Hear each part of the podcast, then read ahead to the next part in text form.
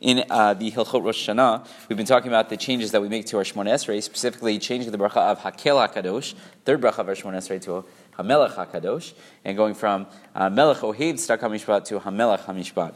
So here the Shulchan Aruch says, Imamar Hakel HaKadosh, if a person during the Aseret Yimei Tshuva, the 10 days of repentance from Rosh Hashanah through Yom Kippur, they say Hakel HaKadosh, which is not what they're supposed to say. They're supposed to change it to Hamelech HaKadosh. So if they didn't change it, V'toch Kidei Dibor Niskar V'amar Hamelech HaKadosh, but within what we call Toch Kidei Dibor, uh, which is about two seconds, the amount of time it takes to say uh, about three words, Shalom Alecha Rebbe, so if they remember immediately within that uh, time frame and they uh, say Hamelach Hakadosh, so then Ein Tzarich Lachazor, they would not have to go back and repeat the Shemona Esrei because we said it, it, for specifically for that change, if a person were to make a mistake or even if they weren't sure what they said, they would have to go all the way back to the beginning of the Shemona Esrei because we look at the first three brachot as one unit and that unit has now unfortunately been uh, uh jumbled. It's been uh, messed up.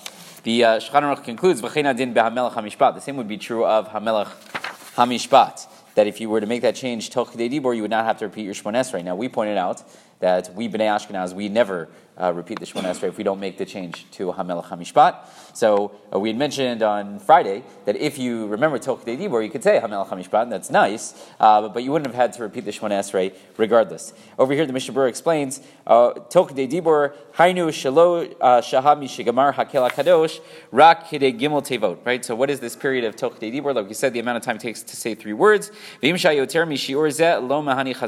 if you remember it after that time period, it's not going to help you. You would still have to repeat your Shemona Esrei.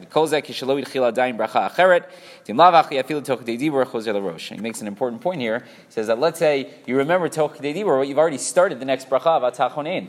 Right? So even though you're within that time period, which isn't crazy, right? We said it takes you two seconds, whatever, whatever it is to say, right? Shalom Alecha Rebbe, right? You could have already started the next bracha, if you've already said the next bracha, even if you say Hamelach HaKadosh, you would still have to go back to the beginning of your Shemona Esrei.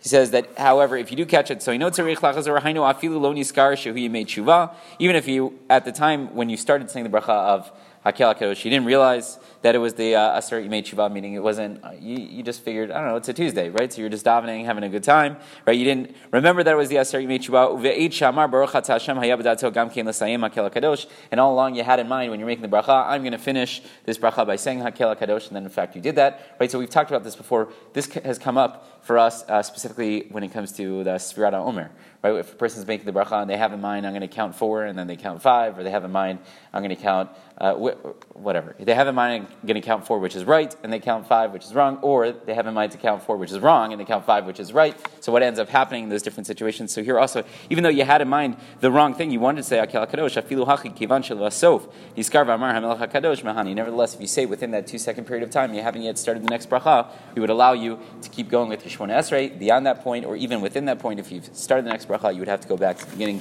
of your Shmona Esrei.